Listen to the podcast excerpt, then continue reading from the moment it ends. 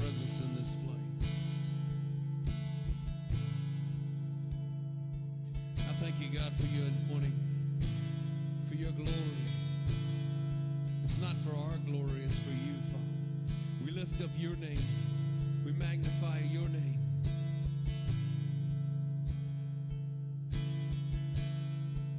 You know, Satan is, is, is, is making the waves bigger and bigger. If you remember the story of Peter walking praying about this earlier. And, uh, the story of Peter walking on the water as he gets out and he goes to follow Jesus. Jesus calls him on the water. And he's walking and he keeps his eyes on Jesus, on the Messiah, King. And as long as his eyes are kept on him, he doesn't sink. But as soon as he sees the waves around him and he sees all the turmoil he sees the cresting of the waves and the crashing of them, he begins to sink because he's seen all that. I believe that Satan is raising the, the waves up. And he's making them crash and he's making them turn and, and more and more violent with all the things that are going on this year. Because he's trying his best to get our eyes off of the Messiah. But the more you stay in his presence, the more you stay in our Lord's presence, you can walk on the water.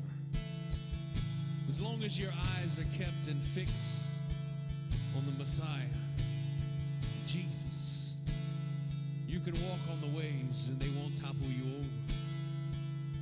You can walk across and it never touch you. As soon as you start to focus on the things that Satan is throwing up around us as this disease, this pandemic, tropical storm, this every other thing that's trying to happen right now.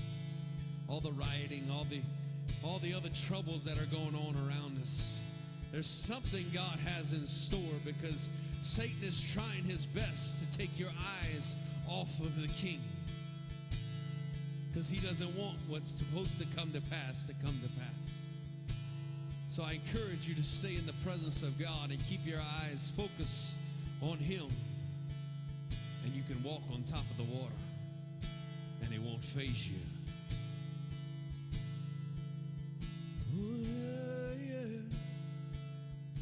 God, I want to be in your presence. I want to stay in your presence.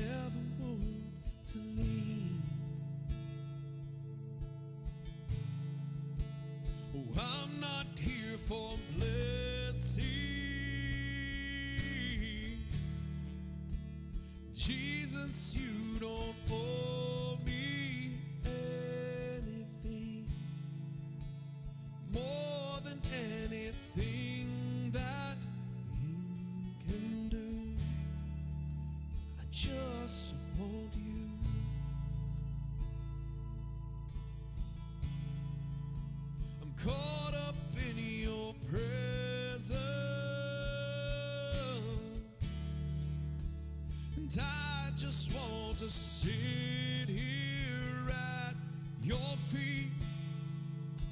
I'm caught up in this holy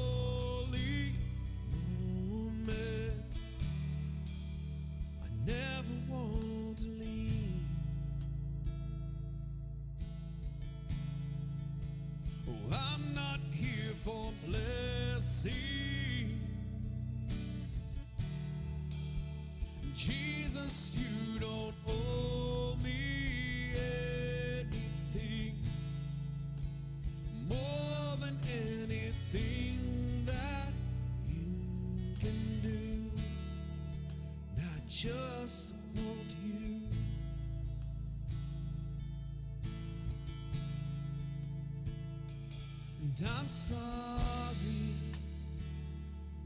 when I just gone through the motions. I'm sorry when I just sang another song.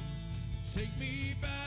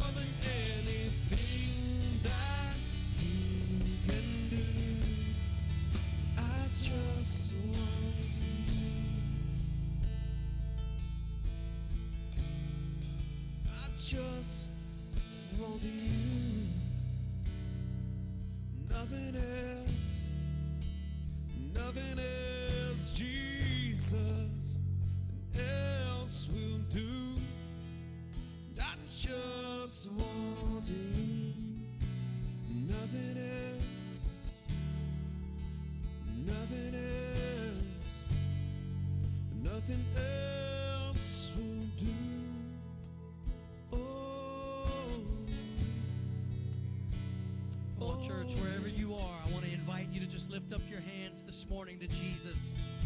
And I love what we're singing this morning because I feel like God, all through this season of these last few months, that He's been trying to simplify our lives. You know, the longer that I serve Jesus, the longer that I walk with God, the longer that I am in this thing called Christianity and a part of the kingdom of heaven, I realize that the simpler it should become. That the longer I walk with Jesus, the simpler it should become because it's all about Jesus. Amen. Amen.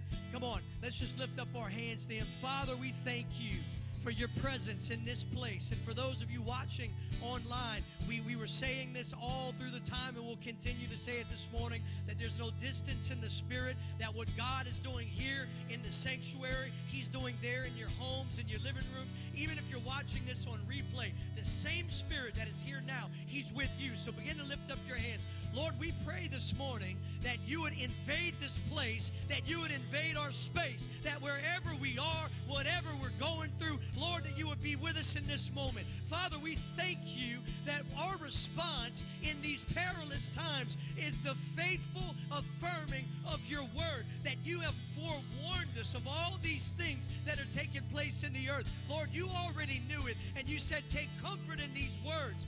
I have already told you these things would happen, but do not fear, do not be troubled, because I have already overcome the world. And so, Jesus, we look at you this morning, and we thank you, Father God, that you are taking our eyes off of every distraction, and you're putting our eyes back on you today. Because, Lord, all along, it should have been you because it is you. And so this morning, Lord, we fix our eyes on Jesus, the author and the finisher of our faith, the pioneer and the perfecter of our faith. We look at you today, oh God, because it is all about you. Now, Jesus, we thank you. Come on, begin to worship Him, begin to thank Him. We thank you, Lord, that you have already gone before us, that you are the high priest in the order of Melchizedek, that you have offered sacrifices unto God on our behalf. In fact, Lord, you yourself are the sacrifice on our behalf, and we receive it now in Jesus' name. And we thank you, Lord, for all that you've done for us. Come on, church. I want you to meditate on that as we're as we're about to transition from worship to the word. I want you to meditate that it is all about Jesus and nothing else. Come on, I want to encourage some people that in this season during the coronavirus pandemic and this upheaval in our nation, the injustices and the racism and the rioting and the protest and the hatred that is being unveiled as Pastor gave the vision as that tidal wave is coming and it is pulling back and it's revealing everything that was already there. We're not surprised by what we see. We're going to look at Jesus because the Lord has already told us these things would come. But in this season, I bind fear in your life. I bind anxiety in your life. I bind financial depression and oppression in your life in Jesus' name. And I declare that your God is King. I declare that Jesus is Lord. I declare that everything you need is found in Jesus. And, and nothing has changed. The world around us changes. Our situations and circumstances change. But Jesus doesn't change. And that's our hope today. That's our hope today. He doesn't change. His promise of healing doesn't change if we get a bad report from the doctor. His promise of provision, it does not change if our finances take a hit in an economic downturn. The Lord is your God. Jesus is the faithful one who has called you. Come on. So, Lord, we worship you for that. We worship you that you are the same yesterday, today, and forevermore. We worship you that you have called us from before the foundations of the earth, that you predestined us to adoption, to be called holy and blameless in love. And you are our God, and we are your people, and we have a place in your kingdom. So, Jesus, we declare today it's you, and there is no one else, and there's nothing else. Father, this morning we pray for our nation. We declare, Lord, that the King of Kings and the Lord of Lords, and the Yes, Prince of Peace is coming in to intervene. We declare peace in our cities. We declare, Lord, that your presence will overtake our cities. We thank you, Lord, even this storm that you are binding it in the name of Jesus, the one that speaks to the wind and to the rains. You can calm the storm. Lord, we thank you for all these things. By your stripes we're healed. Jehovah Rapha, our healer. We declare healing in the body of Christ. We declare healing in the physical bodies of those that are sick right now in Jesus' name. We thank you, Lord, that we come to you in all things. When it's good, when it's not so good, we come to you all the same because you do not change. Come on, church. I don't know about you, but this morning I feel faith rising in my heart. I've been reading in the book of Hebrews, and, and, and it just speaks of Jesus being our high priest in the order of Melchizedek, that he's gone before us. And this is what I love about the Lord, that he is the high priest, but he's also the sacrifice. That he was the mediator between God and man in the sense that he's the priest, that he stands on our behalf before God. But as I was praying this morning, I began to just cry out, Thank you for true intercession, which means the priest became the lamb. The one that was making intercession actually became intercession when he shed his blood. That's powerful. That the Lord was making intercession, but Jesus became intercession when he shed his blood on the cross. And now, as he stands at the right hand of the Father, the Bible says that he constantly makes intercession for us. And that's because he literally embodies intercession. And he is the one that shed his blood. So I don't know what you're dealing with this morning, what you're going through, what you may need, but let me tell you something. Jesus is faithful and Jesus is here. Amen. We want to welcome you. We miss you. I know it's been a crazy season. The last two Sundays we had a packed house and God is moving mightily. Don't let this interrupt what He's doing. God is still going to move in your home, wherever you're watching this. And we pray and we believe by next Sunday morning we'll be back together. There's not going to be a tropical storm. We're not going to have no hindrances. But I don't want you to stop the momentum because let me tell you something. The devil can't stop the kingdom of God, the devil can't stop the move of God. In fact, you should rejoice because what's happening in the natural is indicative of the glory that's coming. The devil knows that something is coming and he's trying all he can. Come on, just like Pharaoh sensed in his heart that he was about to lose his grip on the Israelites, he began to make them make bricks without straw. He turned up the heat because the deliverer Moses was almost there and he is a type of Christ. I'm telling you that something is about to break in this earth. Something is about to happen. The devil has already played his hand. He's already, he doesn't have a poker face because he's afraid of the kingdom of God. And I'm telling you this morning, what you're seeing happen in the, happening in the earth is indicative of what's coming. So you better get ready. Brace yourself for what's coming in Jesus' name. Amen. Amen. So, Lord, we thank you for what's coming. We continue to say yes and amen to the move of God. And we thank you for what you're about to do in this place through your word. You know, we want to remind you this morning that if you have tithes and offerings to give unto the Lord, even if you're not here in person, you can mail it into the church, you can give online, text to give on the website. We want to continue to fund the kingdom of God. This is what I learned over 15 years ago that God doesn't need my money, He wants my heart. Come on. He doesn't need my money, but He needs my heart. He wants my heart. And we live in a materialistic society, and He wants purity in our heart in the area of finances. And the only way to be pure is to give, to give it away, so that you're not gripped by it, but you can give.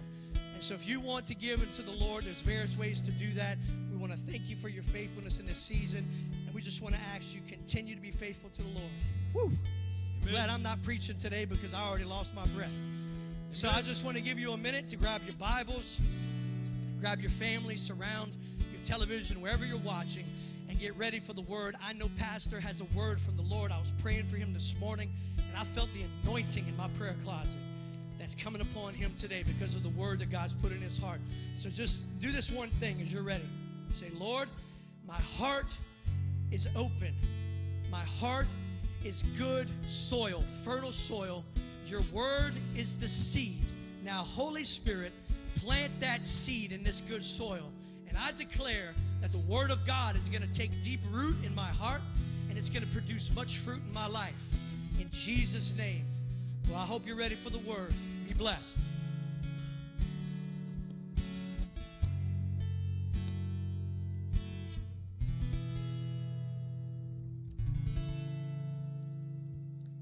Praise the Lord. See you. Good to be seen, somebody said. That's the way. Amen. Well, I do want to take a moment, you know, and just uh, pray that everybody take necessary precautions to be safe from the storm that's coming this way. I, I'm talking about the, the physical storm, the, the one out in the Gulf, obviously. And uh, the, our nation's already in the middle of a storm of a different kind. But uh, just take precautions.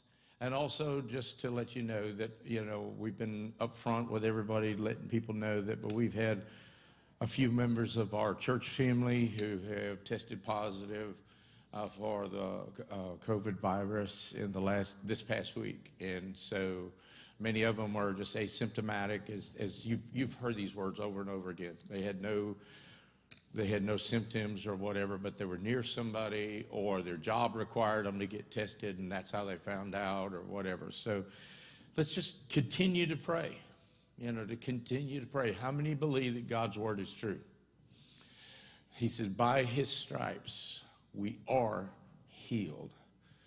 The Bible also says he sent his word and he healed them. And his word is not only this written word, but his word is Jesus. He is the word of God that was made flesh. And so we know that uh, God is in control.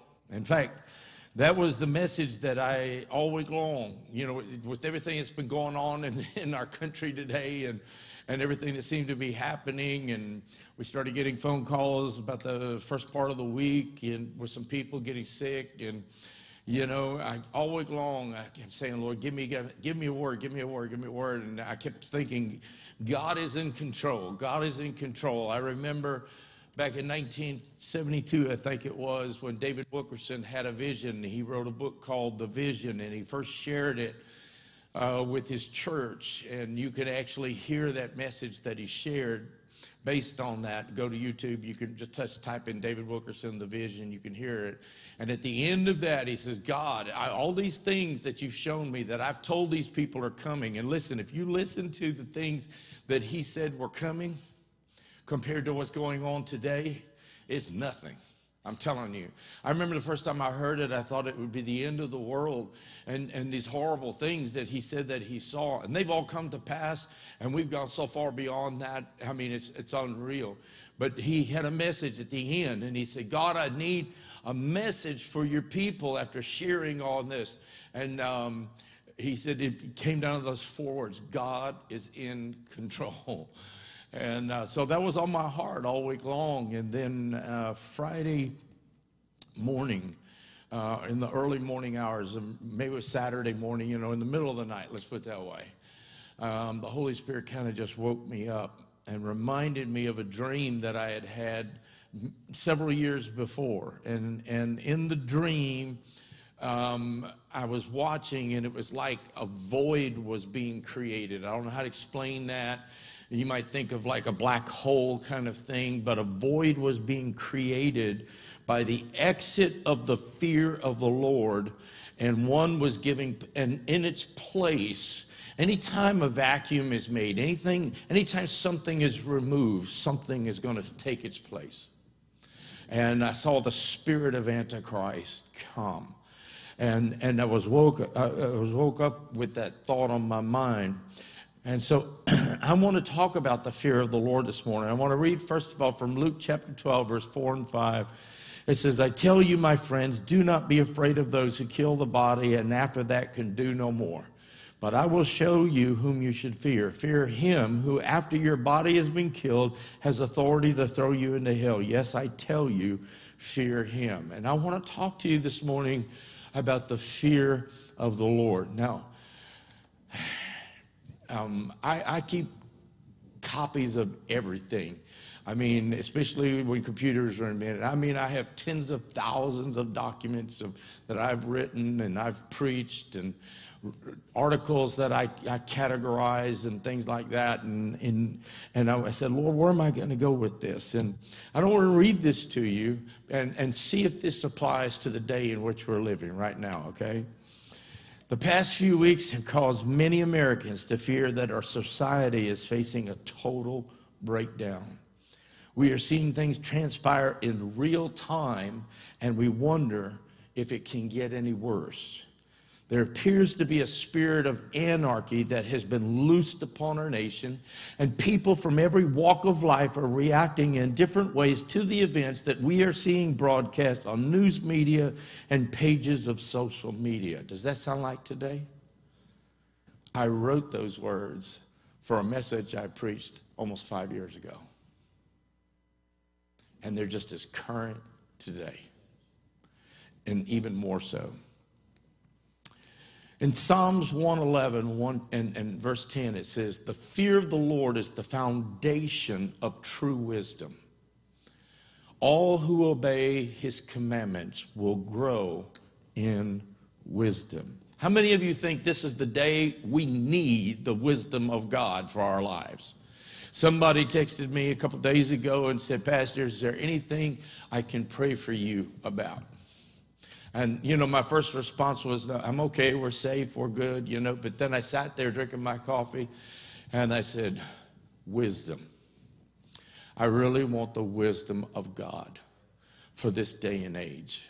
Because, see, it's not about living just my life. As, a, as an under shepherd, that's what the Bible says a pastor is an under shepherd to the true shepherd. I said, I need wisdom for the flock for the congregation, for the people that God you've put in my care, that, that I have to oversee, that I am one day going to stand before the throne and give an account. I said, I need wisdom. So I told that person, I said, wisdom. And they texted right back. They said, I'm on it. I was like, thank you, Jesus, okay? And, um, and so I said, I, this is kind of a confirmation to me about this message, about the the fear of the Lord. The, in the Bible, over 300 times, you find the reference or the phrase, the fear of the Lord. In the Old Testament, the word had a threefold range of meanings. I'm going to put it up on the screen for you. It meant three different things. It could be used as meaning to dread. I grew up in a household of that. Okay, back in back in those days, uh, uh, the fear of my my father's wrath, you know, that's that's what I grew up. I dreaded it. Okay, um, and and and you have to know the whole thing behind it, but I'm not going to go into that. But my dad was in the military during the Cold War, and so he would be gone 14 days at a time. And so all week long, I'm the oldest of seven kids, you know, and, and uh, uh, so I'm always getting in trouble, it seemed like. And my mom would always say, when your father gets home, he's going to hear about this. When your father gets home, 14 days, I would hear when your father gets home, when your father gets home. And listen, by, by day 12, 13, and 14, the dread began to build. Okay? But that the fear of the Lord can mean to dread the fear of the Lord. It can also mean to stand in awe. I'm awed by the presence of God. But it can also mean to respect and to revere. Okay? With that understanding, the fear of the Lord is virtually non existent in our culture today. All right? And I'm going to say a statement that may offend some people, but it's, it's barely existent in our churches in America today. Okay? What is the fear of the Lord? The fear of the Lord is not a dread or terror towards God Himself, even though the Bible does say that when we stand before God, we will give an account for every thought, word, and deed, action, everything. We're going to give an account for all of those things. That enough should be enough to sober us up, okay? but the fear of the Lord is a respect for God that causes a person to live morally right before Him, not because of what He can do to us, but because of a desire to please Him. Does that make sense? out of a desire to please God, that we live right, we live morally. He is the creator, we are the creation. And yet we have seemed to swap that around that we are what is important and God is here to serve us. Okay? Proverbs 16 and 6 says, By the fear of the Lord, men depart from evil. Proverbs 8 and 13 says, The fear of the Lord is to hate evil. The fear of the Lord, the wisdom of God, the understanding of who God is, his character, his nature, everything about him means we should hate evil. It is the respect of who God is that brings a change in a person's life. And when I say respect, I don't mean like uh, respect, salute, you know, that kind of thing, whatever. Um, I get, I, let me tell you a little short story, real quick. Um, growing up all my life, at Christmas time, we had thousands of Christmas lights that my mom always wanted put on our house. Um, I mean, I mean, and when we lived up in the Northeast during the wintertime and there was snow on the ground, we had things, snowman families out in the yard. I mean, I mean, these were all homemade things, but they, I'm not talking about the little twinkly lights. I'm talking about these were big lights and they were, um, they didn't blink. They didn't do any of those things. And thousands of them, we had 55 gallon barrels full of lights. And, and, and most, many times my father would be overseas and uh, in military service. And so, being the oldest, when I became old enough, it was my job to put up the Christmas lights. And I remember one year in California, were putting up the lights. I put them all up on the house and in all the bushes and this and that, and because my mom wanted it done. Okay, and not so I wanted to please my mom. But then I got to the end and I'm thinking, where's the power source going to come from? There were no plugs outside. I'm thinking, duh, I put all these thousands of lights up and I have no idea how I'm going to plug it in. Well, out in the middle of the yard, there was a, a, a, a, um, a post, a lamp post, and it had shrubbery around it. And then I thought, well, they make those little things, you screw in a light bulb there and you can plug it in, you know? And I thought, that's how I'm going to do it. So I ran that cord back up behind the post so nobody would see it.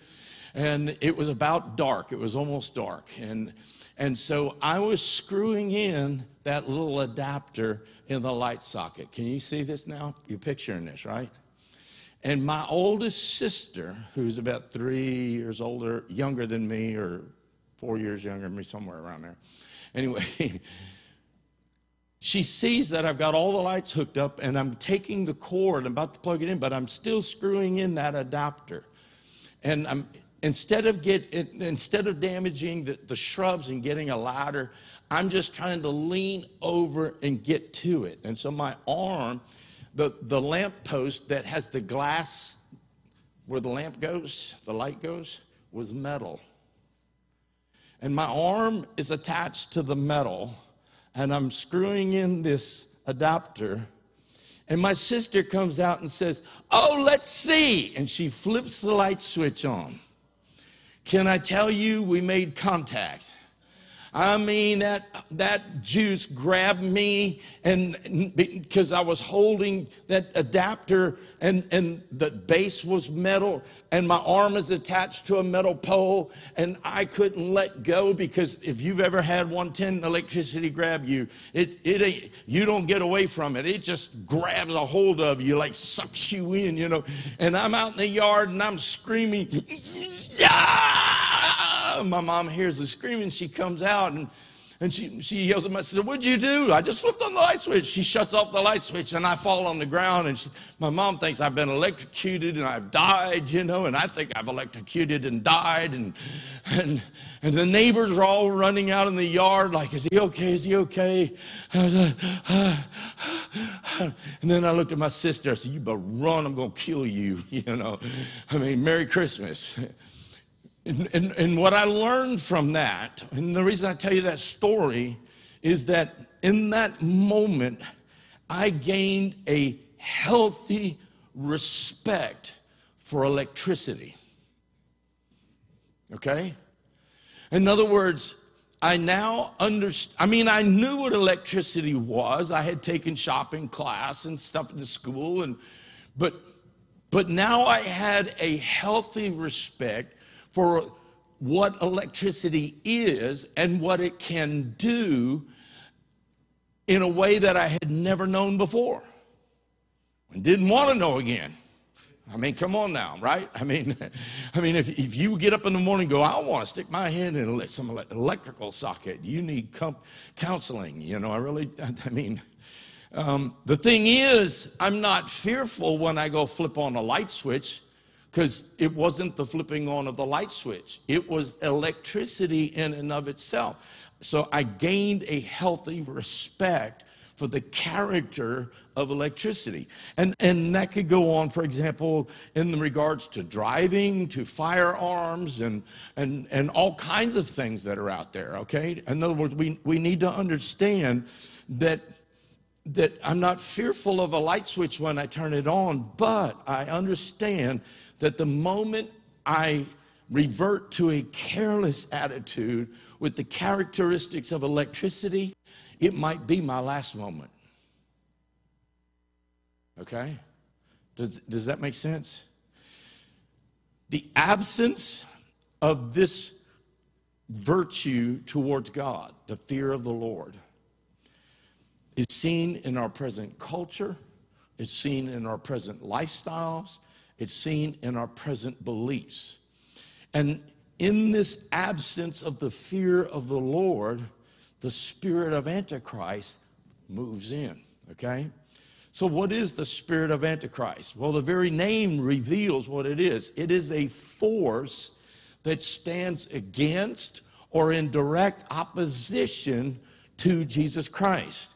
The word anti in the Greek can mean against or in place of. It, it, when we think anti, we think against something, but a lot of times it can mean in replacing something. It's an anti Christ spirit.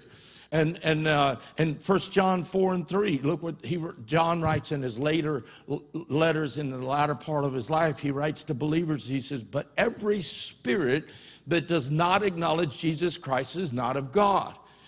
It is this is the spirit of antichrist. In other words any any spirit any attitude any prejudice any any mindset that is against god and who he says he is and everything about him he says this is the root. This is the spirit of antichrist which he says you have heard is coming but is even now already in the world. Now John is saying, You've heard about a person called the Antichrist. You've heard that he's coming. You've been preached to. You've been taught about it. You should expect his arrival. But he says, basically, he's saying, My friends, wake up because the spirit of Antichrist is already at work in the world. Okay? Now, if you don't know what I'm talking about when I speak of the Antichrist, let me just quickly say that the Bible says there's coming a day in the future and that future is getting closer and closer, where on the world stage is going to come a man who will, the Bible refers to as the Antichrist. The Bible tells us that he is literally the son of Satan who is bent on two things one, capturing the worship of the people of the earth, and two, destroying the Jewish race. Okay? And, and 2 Thessalonians 2 and 4, the Bible describes him as one who opposes and exalts himself above all that is called God or that is worshiped. He is going to be a literal person, but while that person has not yet taken the stage, and listen, there's all kinds of people always trying to figure out who the Antichrist is, and, and people who are into numbers, and you know, every letter has a number, and they add up the numbers. And look, there's a video going around, and I'm just going to tell you now because I've had like 19 people send it to me, and it's a bunch of hogwash. And they, they, they figured out that COVID 19 is, the, is 666 and uh, and they take the numbers and and show because it's you know uh, you're going to have to have a vaccine uh, for an ID, and if you add up the numbers, it makes six six six, and and and they've got and it's very convincing if you don't understand the scriptures, but it's not true.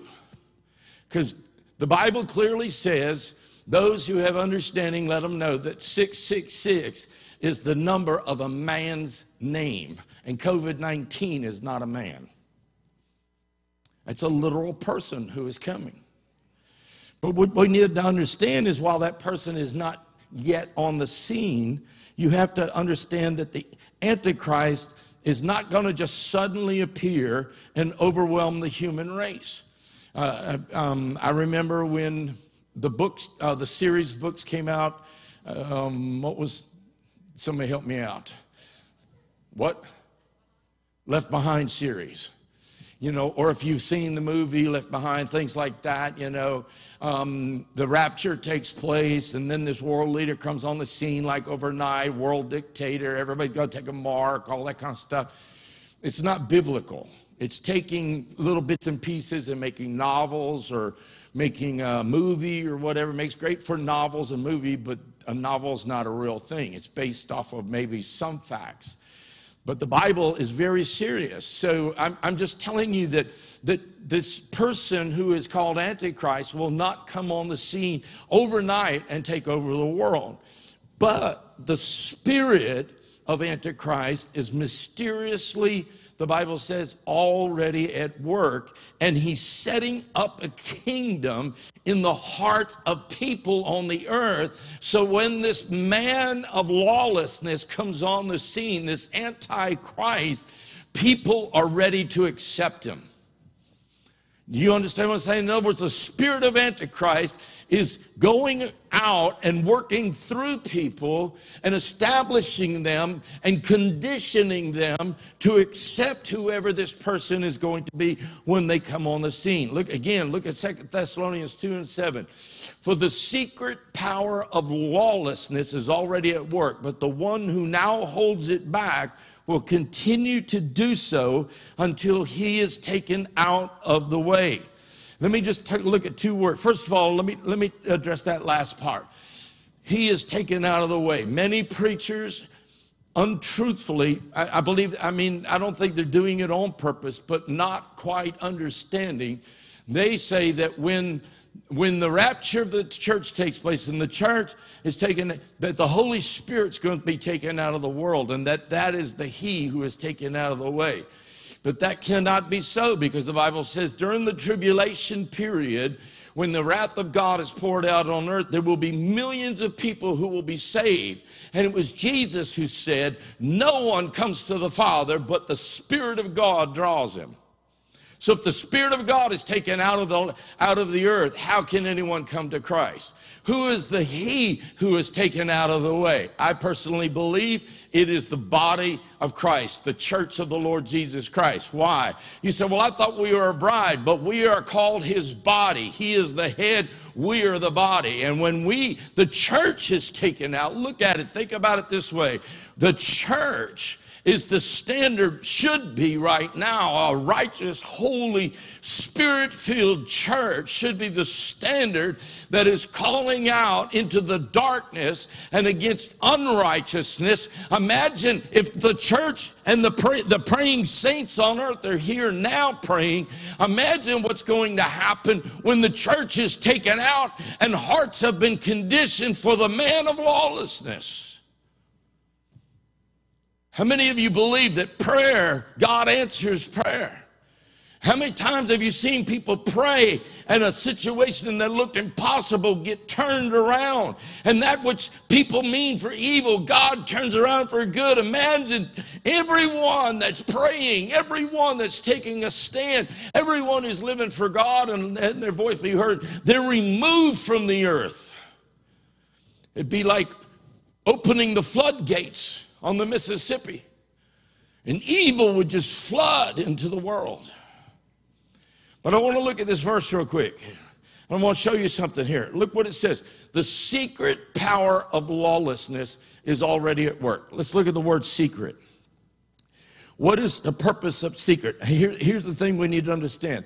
The word secret here means a hidden or secret thing that's not obvious to the, to the understanding. How many of you have ever learned something that was so simple and it was there all the time? And all of a sudden, somebody shows you something, or you read something, or it dawns on you for the first time, and it's almost like a head slap. And you're thinking, how could I have not seen that before? Well, what does the scripture say? That those who are outside of Christ, who have not been born again, they are blinded to the truth. Okay?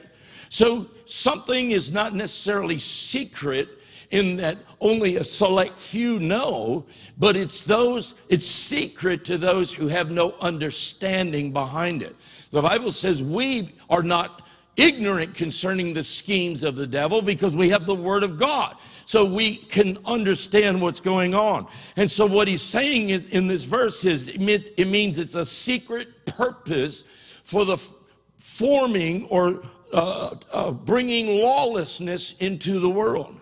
What is the purpose? That when he appears, the man of lawlessness, the Antichrist, he will be publicly revealed to a world that is already prepared for him because their hearts have already been conditioned.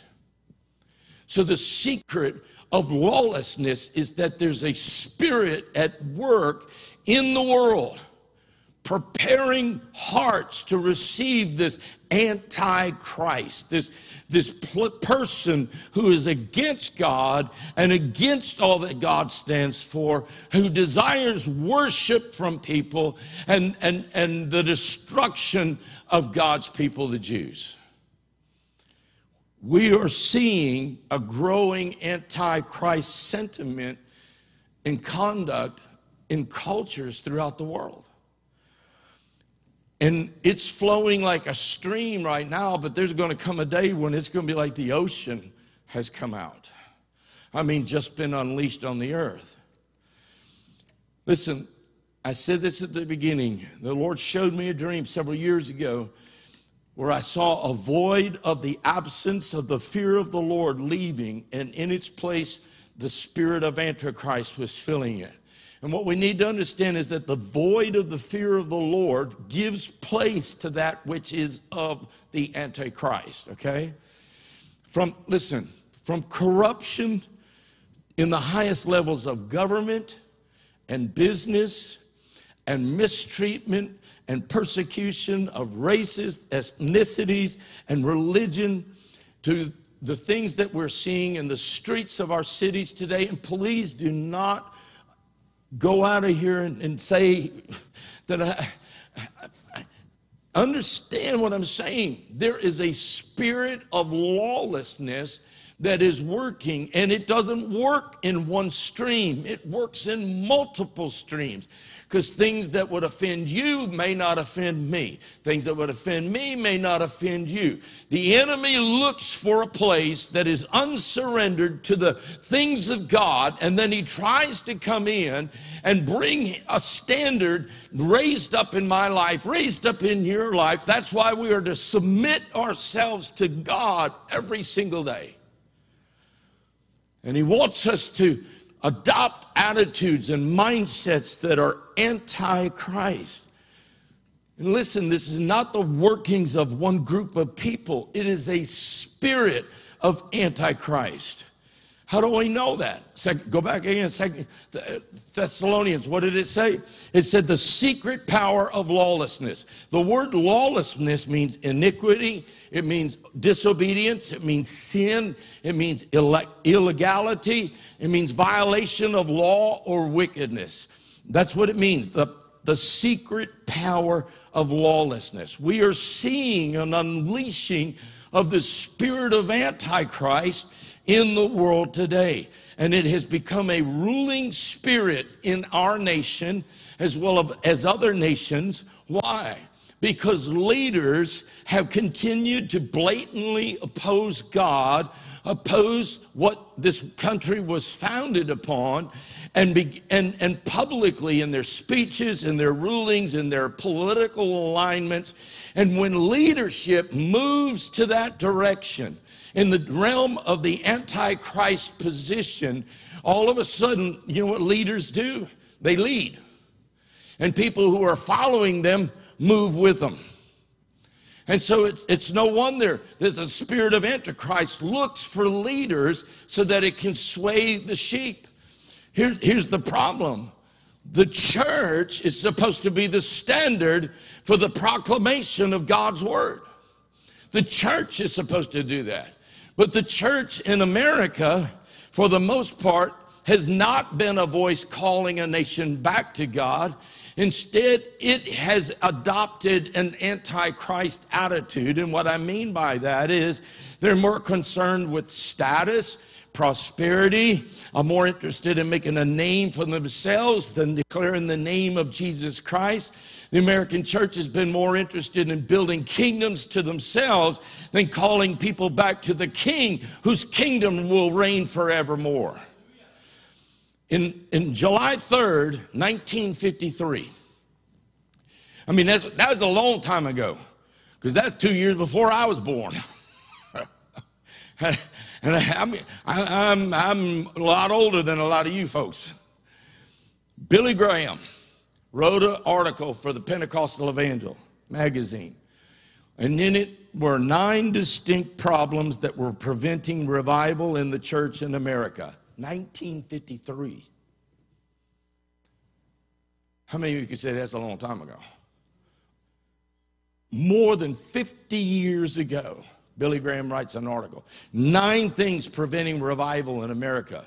And listen, in the 50s and the 60s was the heyday of Billy Graham crusades.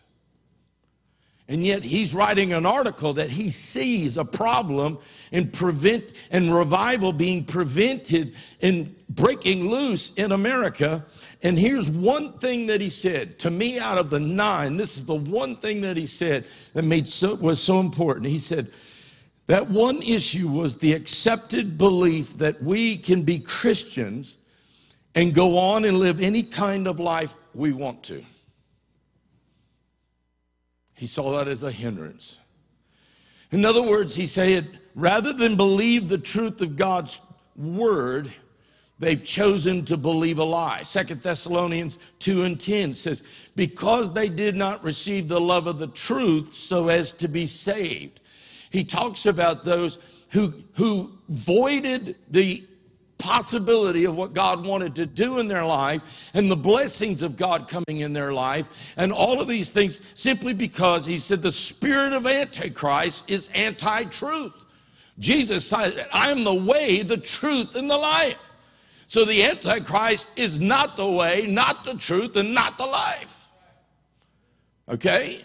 So he's saying here, he's, he's talking about people who, because they did not receive the love of the truth, so as to be saved. In other words, that truth would have changed their lives. It would have turned them 180 degrees around, and they would have come into the knowledge of Christ and received the blessings of God and all of those things. The spirit of Antichrist moves in when God's truth is no longer loved, no longer appreciated, and no longer appropriated. The Antichrist spirit now pervades in our schools, in our courts, our streets, our businesses, our homes. The lack of the fear of the Lord is now even in the church. And it has resulted in the spirit of lawlessness that is growing bolder and putting our society literally on the brink of a raging hell.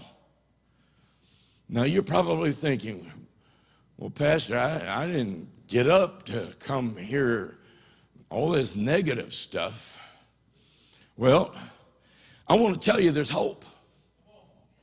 I said there's hope. See, here's the problem the message of grace preached today is preached without the message of the law. The law condemns me because my sins have condemned me because I stand facing a holy God. If I don't understand that, then the message of grace loses its, its value, it loses its appeal. Otherwise, if all I hear is Jesus loves me so much, he died on the cross so I can go to heaven, and all you got to do is pray this little prayer and you can go to heaven too. That's a, that's a nice thing, but it's, it's not the true message. Because the true message is without Christ, we stand condemned. But the grace of God and the love of God is that He loved us so much that He gave His only begotten Son, that whoever believes in Him should not perish, but have eternal life. The law becomes the backstop of why I could never, having gone to Christ, turn and go back that way. Because what's holding, what, what's back there is condemnation and eternal damnation. Okay?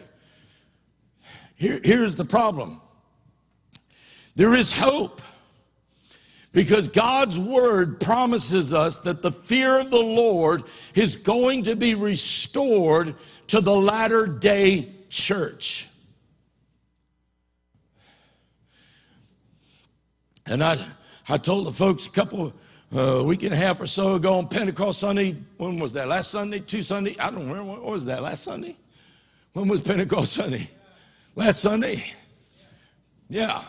That night over at First Assembly in that celebration service, they had me get up and share about two visions that God had given me. And I, and, and Peter on the day he quoted the, the, prophet Joel and said, This is that which was promised by spoken of by the prophet Joel that in the last days he said, I will pour out my spirit upon all flesh, and your young men shall see visions, and your old men dream dreams. I said, Well, I had two visions in the last four weeks, so I'm still young. So when I talk about the latter day church, it's the church that I expect that I am a part of already.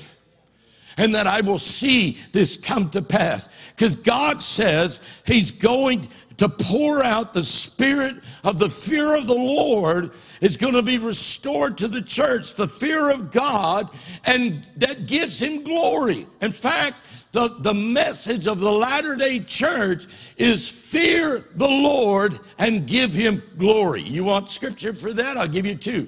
Revelation chapter 4. Look what it says. Wait a minute, where'd I go? Did I skip something? All right. Anyway, Revelation 14, verse 6 and 7, look what it says. Then I saw another angel flying in the midst of heaven having the eternal gospel to preach to those who dwell on the earth and to every nation and tribe and tongue and people. And he said with a loud voice, Fear God and give him glory.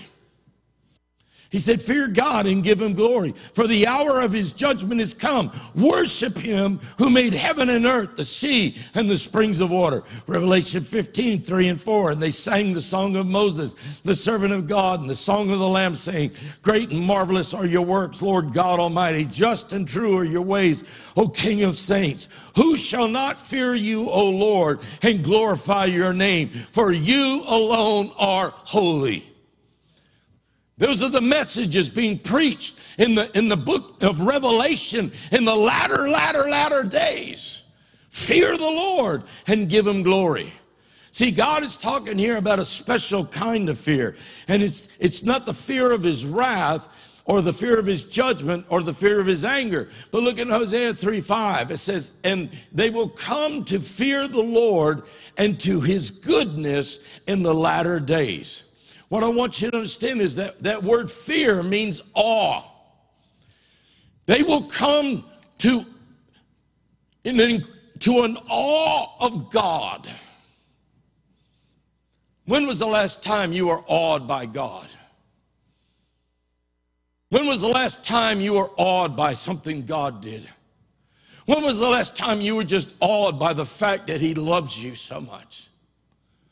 When was the last time you were just you know, to me, awed is like you just stop dead in your tracks. It just hits you like a, a ton of bricks. And you're like, oh God.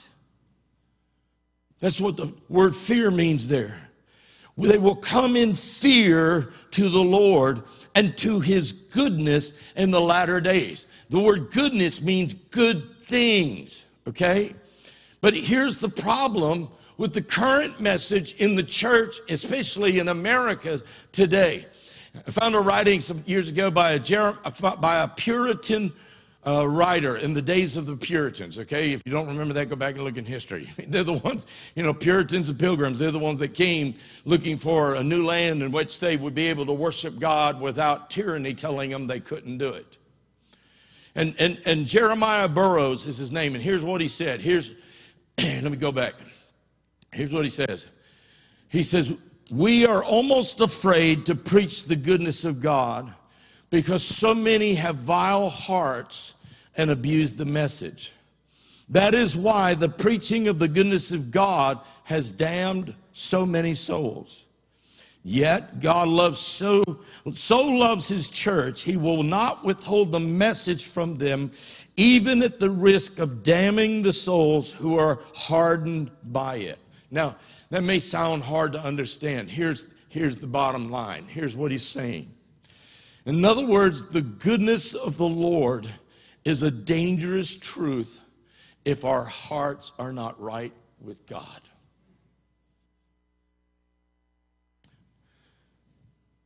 Because many only hear of the goodness of God. You don't hear about the holiness of God. You don't hear about the awesomeness of God. We don't hear about the judgments of God. We don't hear about the righteousness of God. We don't hear about any of that. All we hear is the goodness. God loves you. He loves you. He, he wants to bless you. He, all of those things. And if your heart isn't right, then what he said, then what happens is we relax. And when we relax, then we make excuse for our sin. Okay? A.W. Tozer, the great man of God and writer, he said, The greatness of God rouses fear within us, but his goodness encourages us to not be afraid of him. To fear and not be afraid, that is the paradox of faith. He said, it's, we must fear the Lord, but we must not be afraid of the Lord. It's like walk, walk, walking a tightrope. He says it's the very paradox. It's, it's the, it seems it's the puzzle of how you put that together. And it almost seems like it's a contradiction to say we have to fear, but no, we have to be rejoicing about his goodness. So, how is God going to change the mindset of the church in the latter days to be one of reverent fear for him and at the same time rejoice in his goodness? Okay? I'm going to give you four things real quick because I'm watching the time. The latter day church will witness the promised final shaking of all things. Hebrews chapter 12, verse 26, 27. I've read this so many times in the last number of weeks, but it's still, it's still there. It's still the now word as far as I'm concerned. Because it says now. Say now. Now is not tomorrow. Now is not yesterday. Now is now. Now he has promised. Once more, in other words, he's done it before.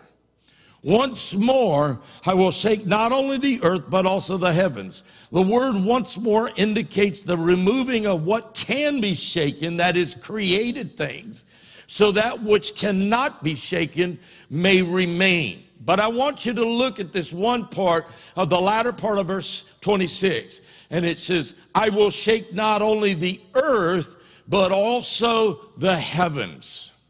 Okay? I don't know what comes to mind when you think about that. You know, there's places in the Bible you read and the stars are falling and the moon turns to blood and all that. And I think that's what most people think about. But I see it differently here. How many of you would say the earth is definitely going through a shaking right now? God is shaking. And Brother Elliot, you said it this morning. He said the, the enemy is coming on like a flood because he sees people rising up and taking a stand for God. Well, who, and I've said it before, who's he going to come after? He's not going to worry about the ones on the backside who are holding down the fort in the back. He's going for those on the front line. I'm telling you. He says, But I will also shake the heavens. I believe that refers to the spiritual heavens. Because if the shaking on the earth is taking now, then there has to be a shaking in the heavens. And what does the Bible remind us? That our battle is not against flesh and blood here on earth, but our battle is against wickedness in high places. places. Ephesians 6 and 12. For our fight is not against flesh and blood, but against principalities. That's princes. That's governments. Against powers. Against rulers of darkness of this world. Against spiritual forces of evil in heavenly places. Say heavenly places.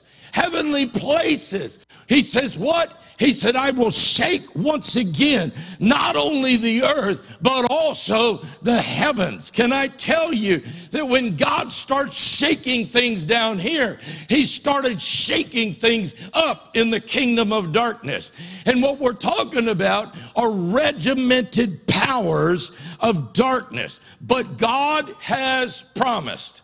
Say, God has promised. Say, God has promised. I'm telling you, God has promised to shake everything. So if you think things are being shook down here, imagine what he's doing in the realm of darkness right now. I mean, I don't know how he's doing it. I don't know what manner he's doing it, but I know it's going to come to a point in the book of Revelation. At one point, it says, and Satan, who is, Jesus says, is the prince of the power of the air, is literally going to be cast down to earth. So the shaking has already started and it's going to it's going to climax at a point when Satan is going to lose his place and his heavenly throne in that second realm of heaven wherever that is, the atmosphere of the earth. He's going to be cast down to the earth because the angels declare, "Woe unto the inhabitants of the earth for Satan has been cast down to it." My friends, we're on the cusp of something phenomenal that God is up to. And, and I've said it for weeks. Don't get distracted. Don't get distracted by the news reports. Don't get distracted by what people are saying. Don't get distracted by off the wall teachings and, and things like that. When God begins to move among his people, the house of God is going to become the representation on earth of the war shaking in the heavenlies. I wrote that last night. Elliot, you could not have known that, my brother. That was, that was a confirmation to me that this message was right.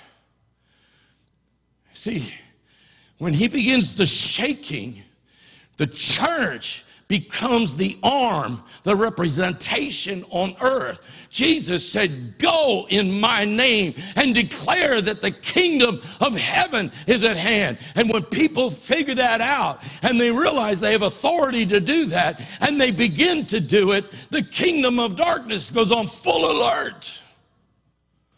And they're not barricading themselves behind the doors, they're rolling out the artillery, if I can put it that way.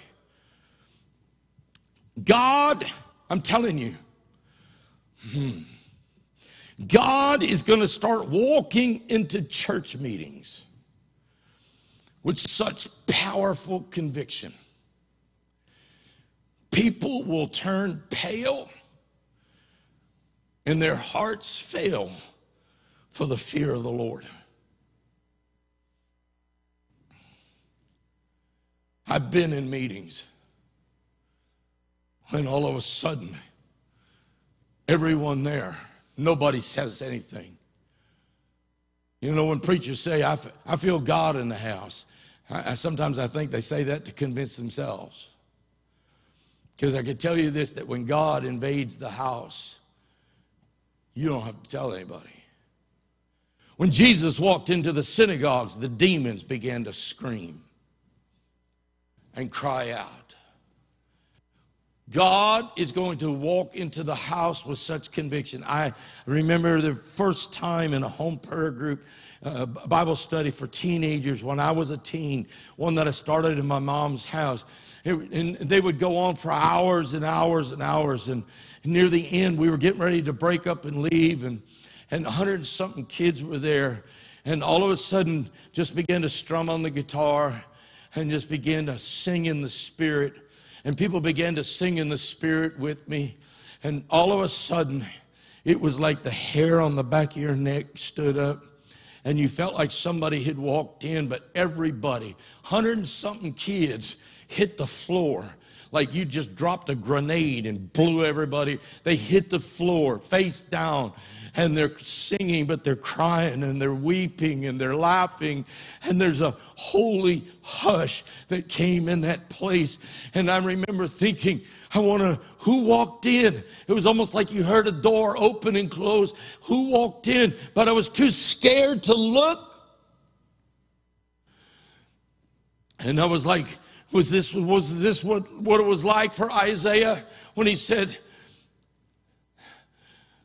on the day that King Uzziah died, I saw the Lord. He was high and lifted up, and his glory filled the temple, and he became aware of his sin. He became aware of his undoneness. He became aware of all those things. And I'm telling you, there is a move of the Holy Spirit that's getting ready to come. As I've watched on the TV, and I don't watch very much of it because I, I, just don't want to give place to a lot of stuff. But I see the anarchy and I see the the the the express. Look, I came up in the the the uh, the days of of the late 60s and early 70s when there were riots on the campus and street marching and the Democratic Convention and the National Guard brought in, the shootings on campus. I was tear gassed on Berkeley campus. I mean, I remember those days and I'm seeing it play out all over again. But you know what I'm seeing? I'm seeing uh, people who are lost, who are lost, look, who have a passion and they're looking for purpose. And the Holy Spirit said, I will move in such a way and I will capture that passion and I will capture their hearts and I will turn them towards me and you will see an army raised up that will be the church of the last days. Oh, I know some are sitting there going, there ain't no way then your God is too small. Because my God has promised He's going to shake everything. And you know what's so going to be so incredible? Because I've seen this before. They're going to be so impacted by the presence of God and the fear of the Lord and the goodness of God. They're not going to be have to drug to a meeting. And they're not going to be, have to be dragged into anything. They're not going to have to be bribed to attend or anything like that. Nobody's going to have to force them. They will reject anything that is not pleasing to Christ. Jesus is going to come and manifest his presence so powerfully that those people are going to say, Jesus appeared to me and I experienced him and he changed my life. I declare to you, listen to me. I'm not prophesying, but I'm on the verge of it. I declare that we are going to see many strange and wonderful things during this time of shaking. The shaking is going to be of such magnitude, it's going to ignite a reverent, holy fear in all who recognize how significant it is. They will cry out and say, Lord, you said the shaking would take place prior to your coming. You must be on the doorstep, the threshold of returning. God, it's time to get busy. I know I said going to hurry. I'm sorry. Second thing is, there's going to be such a pure and holy awe in worship. I know this is going to sound strange. How many of you remember in the book of Exodus 33 34? God brought Moses and them.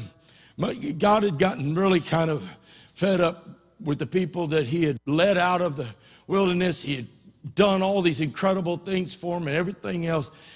And uh, in one of the meetings, God tells Moses, He said, You can cross over in the promised land. I'll send angels before you. The, the cities that I promised you will be there. The, everything I promised will be there, but I'm not going with you. How many remember that? And Moses said, No, if your presence doesn't go, I'm not going.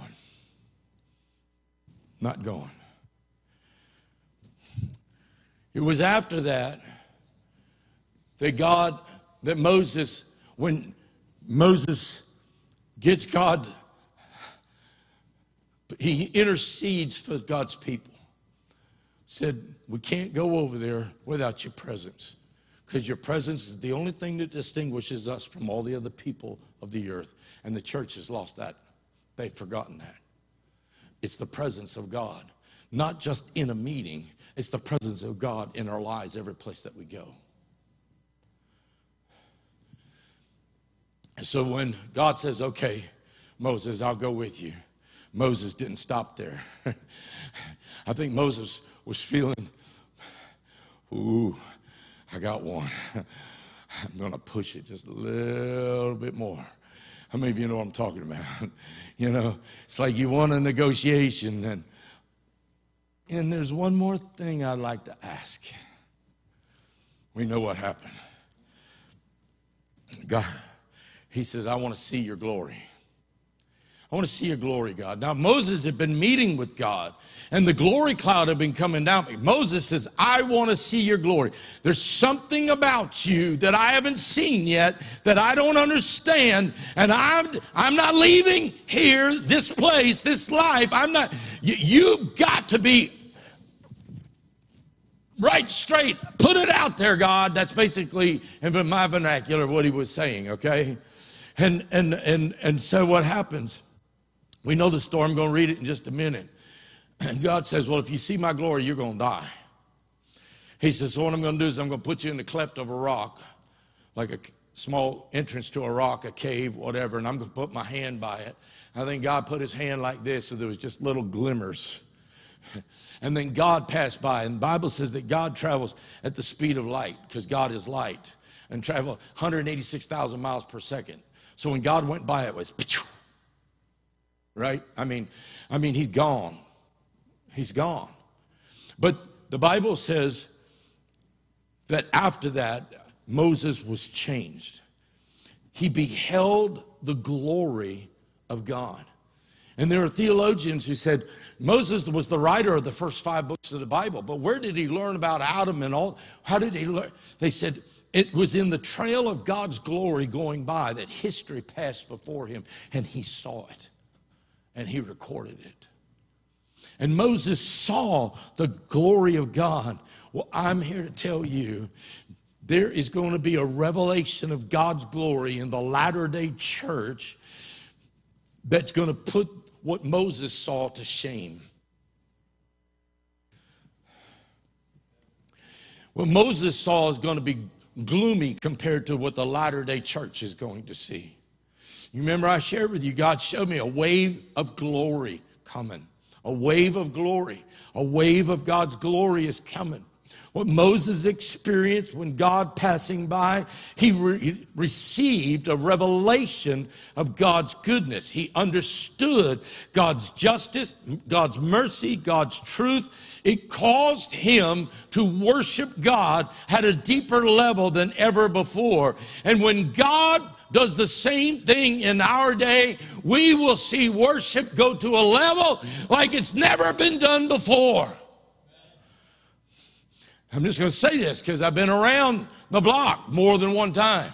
But in recent years, there's been a tremendous amount of music and songs that have been written, praise and worship songs that have been released. And yet, I've noticed that many of them are missing something. Many of them are missing this facet of the fear of the Lord.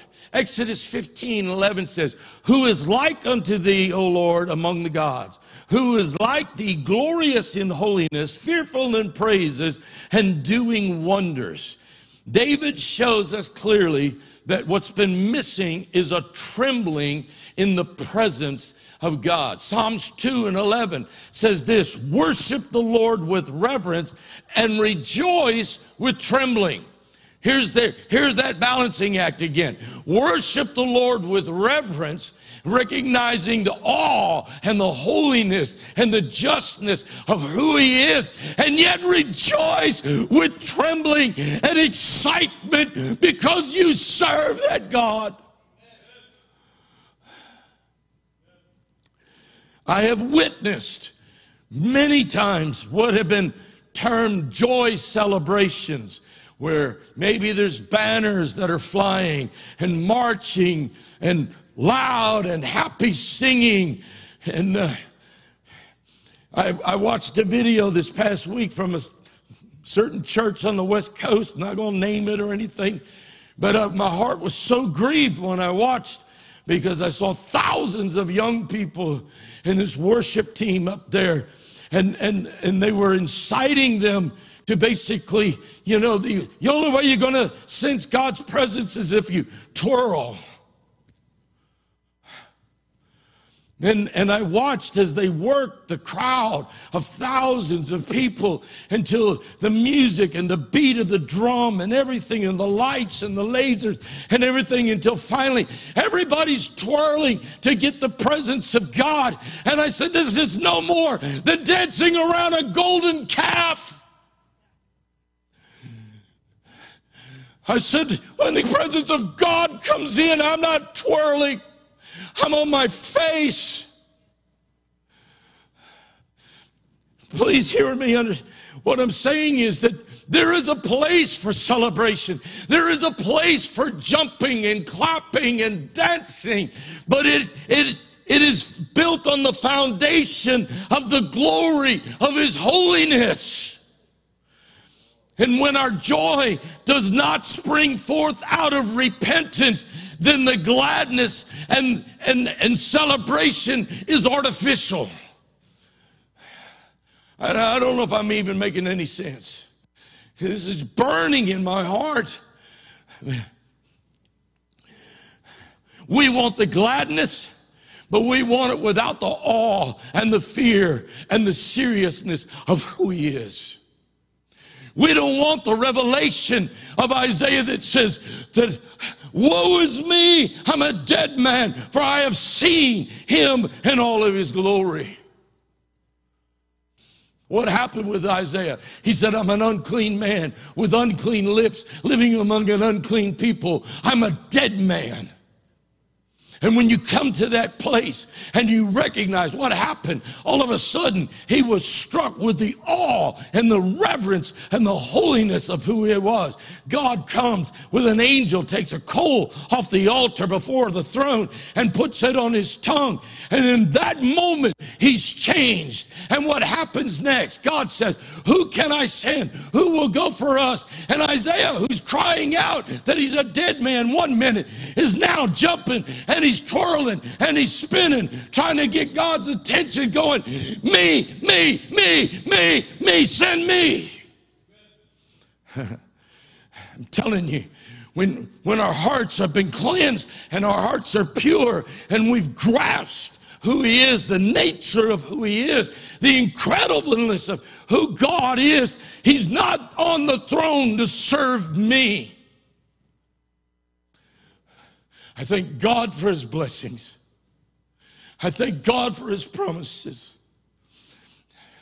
But if I never got a blessing and I never had a promise and I just had Him, we sang it earlier, just you, Lord, and nothing more, it would be enough. I said it'd be enough. And I believe that God promises that what is coming in the fear of the Lord in the latter day church is a worship that is so pure and so full of Jesus that it will smite and unveil and expose hidden sin. Worship so pure that people fall under conviction. Do you think that's possible?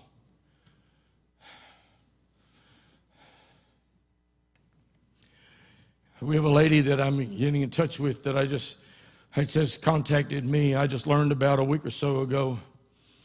She's 70 something years old. She looks like she's in her late 40s to me. She's played before Queen, the Queen of England, the Pope, every major symphony in the world. She's a violinist. Spirit filled, Holy Ghost filled. And when she begins to play, miracles take place and people get healed. Nobody touching them, nobody, nothing. The music of heaven comes down. She texted me two days ago. She said, I heard that you might be open to letting me come. I said, Open? Sister, we're going to open. You coming. And I'm telling you, we're going to advertise. I believe miracles will take place. Because, see, when heaven invades, our space. And worship I've seen, I've, se- I, I remember the first time I saw this lady, didn't know who she was. I saw her at a, at, at a Montserrat convention in Jerusalem two years ago, and she began to play. Healings began to happen just from playing the violin. But what happens, God inhabits that. God comes down in that. When pure worship, true pure worship breaks forth, I'm telling you, miracles are going to take place. The third thing is the countenance of God is going to exude in the church of the latter day. Hebrews chapter 12, verse 28, 29 says, Wherefore, we receiving a kingdom which cannot be moved, let us have grace whereby we may serve God acceptably, acceptably with reverence and godly fear, for our God is a consuming fire. I've heard that last part preached. Our God is a consuming fire many times as a, as a means to making people fearful. But look what it says that where because of the grace, because of the goodness, because of who He is, let us be acceptable with reverence and godly fear. Let's worship Him.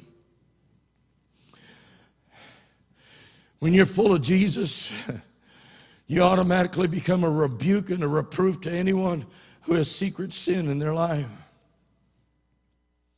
I want to close by reading the scriptures from Exodus 34.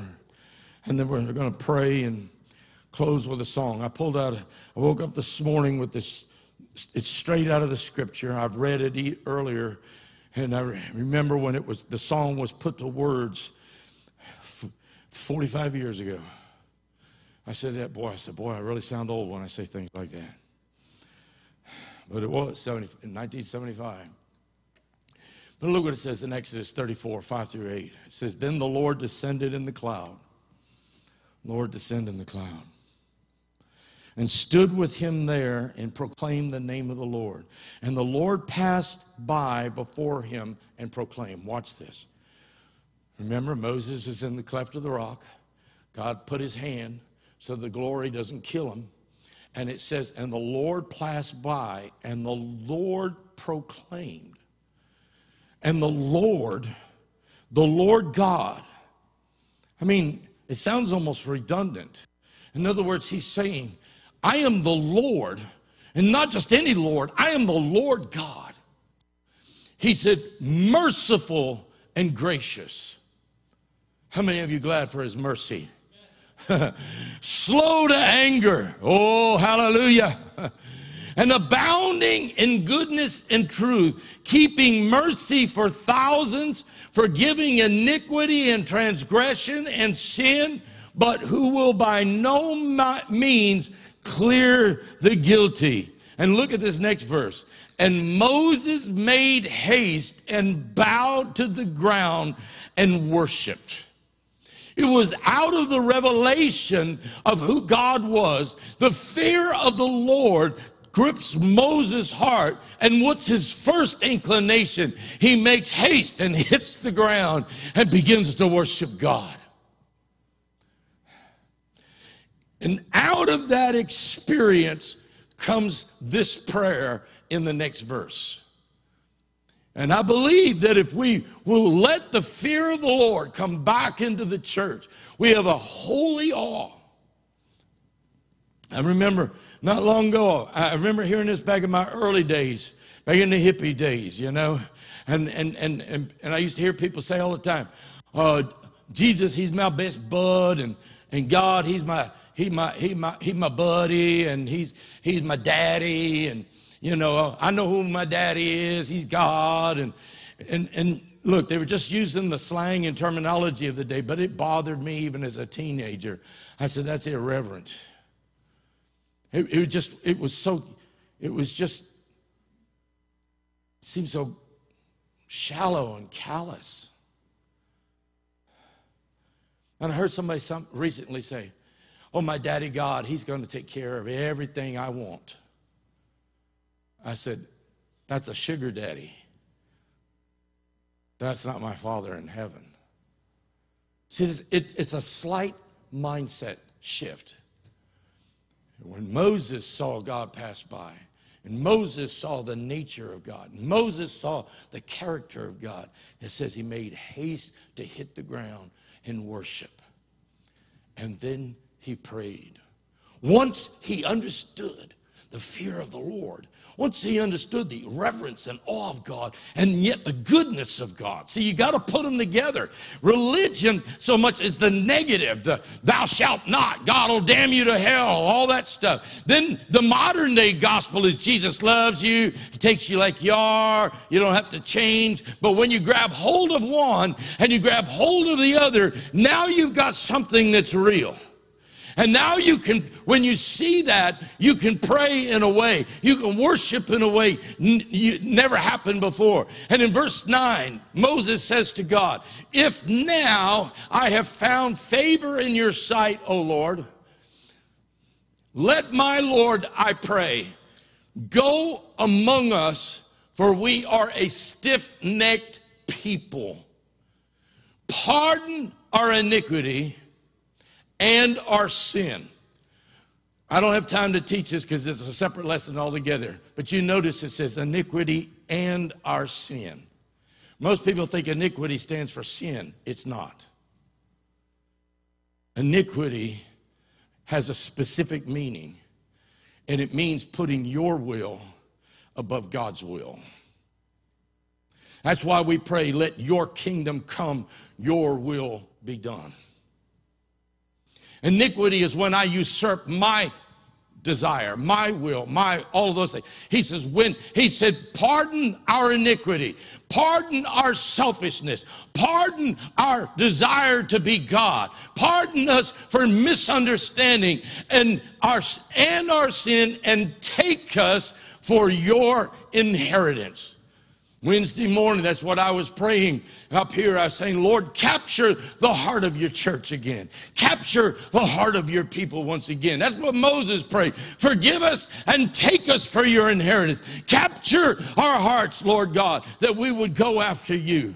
I'm telling you with all assurance, I want you to hear me. If you're watching my way the internet, if you happen to be sitting in here, I tell you again, the last day church is coming forth that's going to be full of the fear of God and it will be the righteous fear of his goodness. We can have confidence that the Bible says we can boldly come before the throne of grace, but we must do so in a manner that's humble and reverent of his holiness and yet with confidence that I have the right to come. It's not an either or. It's I don't belong, I don't deserve, but I you've made it possible. God, you're an awesome God. God, I joy in our relationship.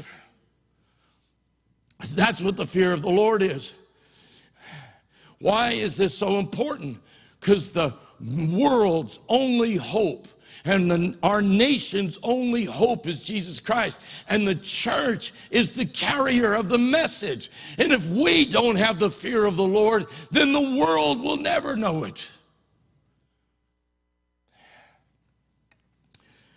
We, the church, must learn once again to walk in the fear of the Lord. And the wave of God's glory that is coming will reveal the goodness and the holiness of God. I want us to pray right now. I want you to take a moment, if you're listening by way of the internet, either live or later on, if you're the few that are sitting in here right now, I want you to take a moment and let God search your heart. Have you truly surrendered everything to God? Or have you used the goodness of God and the love of God and his, his mercy, have you used it as an excuse to continue in your manner and your attitude towards sin? We cannot say, He's a loving God. He knows my heart. God says in the book of Revelations, He said, I know your deeds. And He was writing to the church. We think, well, my heart I, God knows my heart that I want to do right. Look, you'll never be able to do right. No one will be able to do right until Jesus becomes Lord of your life. And that's a daily walk. It's a daily walk with Him. Right now, if you're listening and you're not right with God, I don't know where you stand on which side. You may be on the side where you fear God and can't believe that He would even have any purpose for you. That's not right. But you may be on the other side thinking, I'm okay. I'm better than everybody else or others. And God seems okay with them. God's blessed me. Do not mistake the blessings of God as approval for the sin in your life. He loves you enough. He's, he's going to be there. But the fear of the Lord is the beginning of wisdom. It's the wisdom of God, it's the wisdom of how to live our daily life. And we need that. We need it desperately. We need it desperately. Father, we come to, come to you today, and I just pray for the fear of the Lord to come upon your people, your church. I pray that you restore a holy, awesome respect for who you are, the very nature and character of who you are, but the person of who you are. God, you are the King of kings, the Lord of lords. There is none like unto you in all of the heavens or all the earth. Forgive us, Lord, for we have brought you down to our level to try and make you our best friend. But God, you've called us to a higher level in relationship with you. Yes, Father, you're my heavenly Father. And yes, your Son Jesus, the Bible says, is my brother in the things of the spiritual realm. And the Holy Spirit indwells in my life, but that does not mean that I am perfect and that I do not sin from time to time. God, that the fear of the Lord would grip us, that when we sin, we cannot if we're comfortable going throughout the day without repenting, there should be a red flag, a warning sign. Something's wrong. God, forgive us. Let your holy fear come back into your church one based upon holiness, one based upon repentance, that our joy may be pure and be satisfying before you. That God, we would not be content to dance around empty idols, but God, we want such a pure heart. We come into your presence and twirl with the gladness of heart that comes in being in right relationship with you. We ask right now, God, forgive us for wrong mindsets. Forgive us for our lifestyles that we've, we've excused for too long. Not out of fear, but out of love for you. I pray this in the name of Jesus. In the name of Jesus. I want to close out this morning with a song. It comes from the passage that I read earlier that says, Who is like unto you, O God? And I've simply put the music with the words on the screen that you can sing along with us.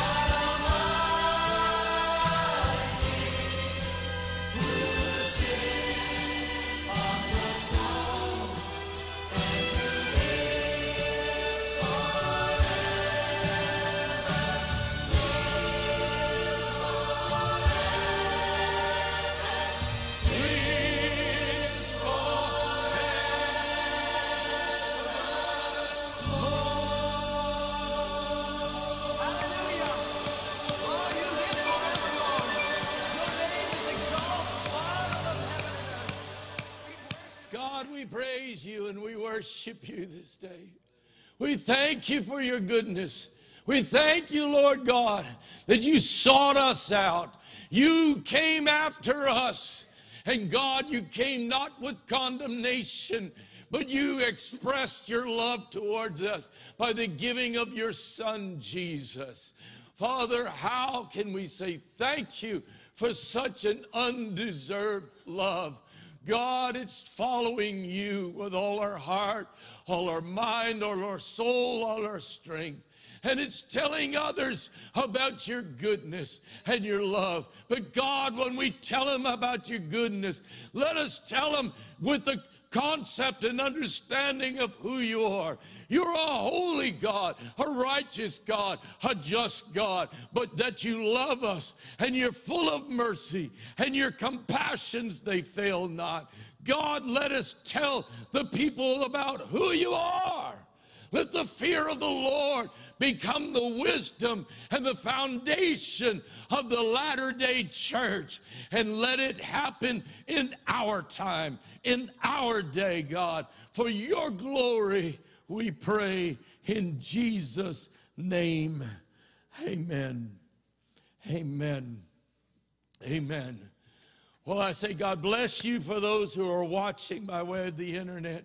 I pray that you would be encouraged and be lifted up with this message from God's word. In the name of Jesus, go in peace. Amen and amen.